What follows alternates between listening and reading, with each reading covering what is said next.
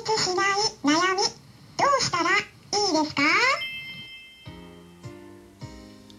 こんにちは。サラホリスティックアニマルクリニックのホリスティック獣医、サラです。本ラジオ番組では、ペットの一般的な健康に関するお話だけでなく、ホリスティケアや地球環境、そして私が日頃感じていることや気づきなども含めて様々な内容でイギリスからお届けしております。さて皆さん、いかがお過ごしでしょうか？今日はですね、ペットのこと、うん、っていうよりもね、私たち人間が持つような悩み？悩みについてお話ししてみたいなと思います。はい、ちょっと、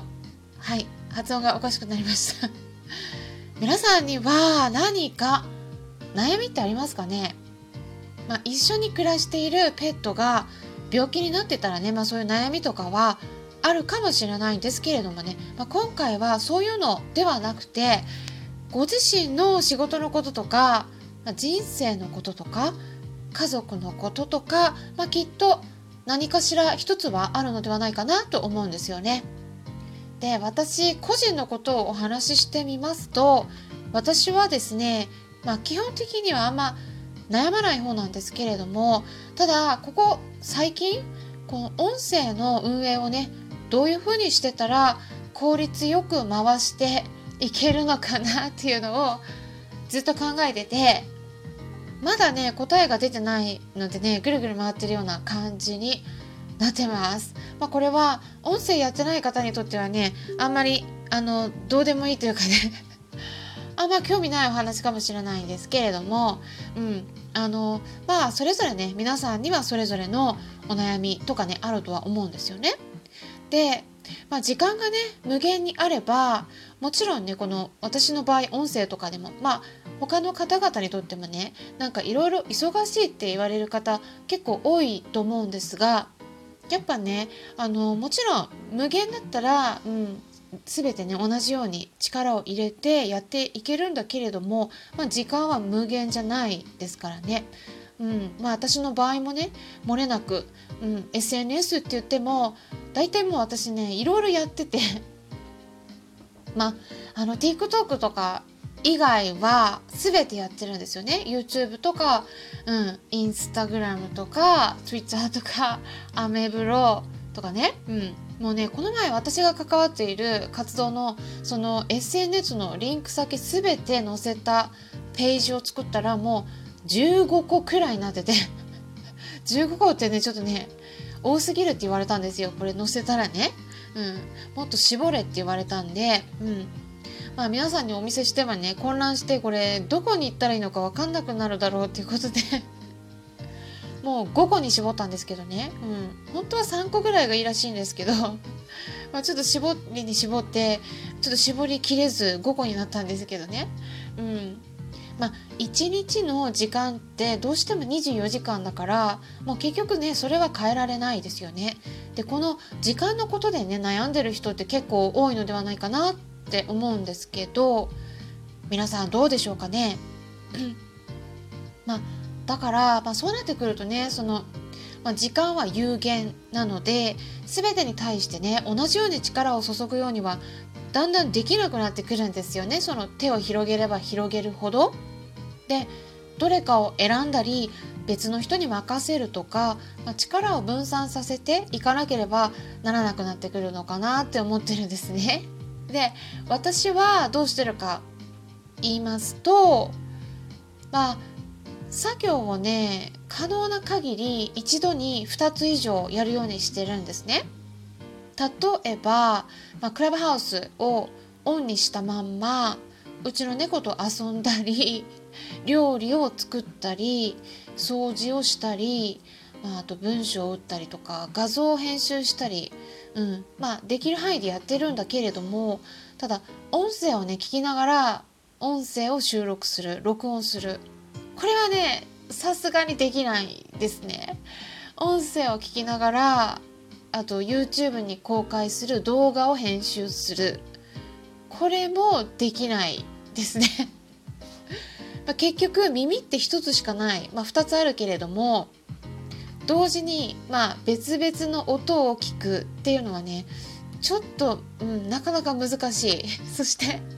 音を聞きながら別なことを話す。これもねかなり難易度高い技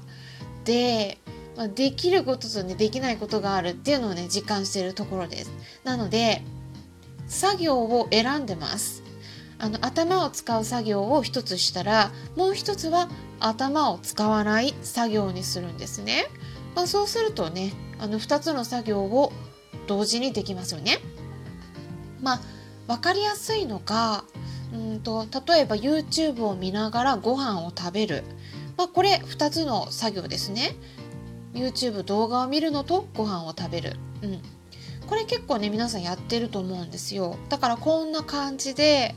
うん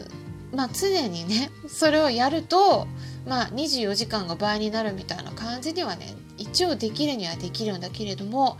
まあでも限界はありますよね。はい。でまあ私の場合はねだから音声配信もね同時に2つ別々の音声を収録する録音する。っていうのはねできないですから。まあいろいろ考えてるんですけどねその時間の配分。皆さんはですねまあこれ音声に限らなくてもいいんですけれども悩みがある時ね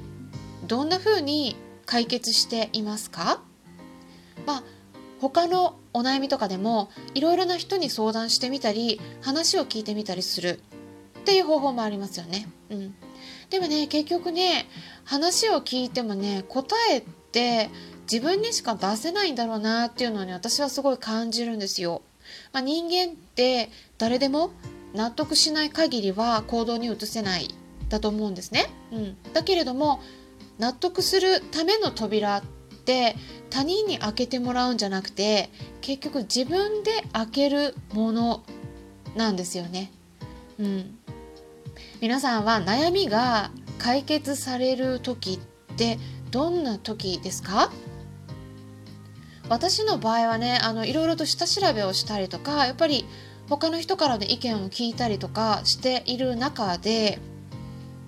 いろいろ考えて悶々とこう考えて何日も経つんだけどその後ですね結構突然ですね上から答えが降ってくる感じになります。その時ね暗いモヤモヤした霧が一気に晴れるような感じになるんですよね。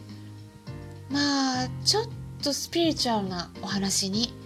なるんだけれどもただ悩みっていうのは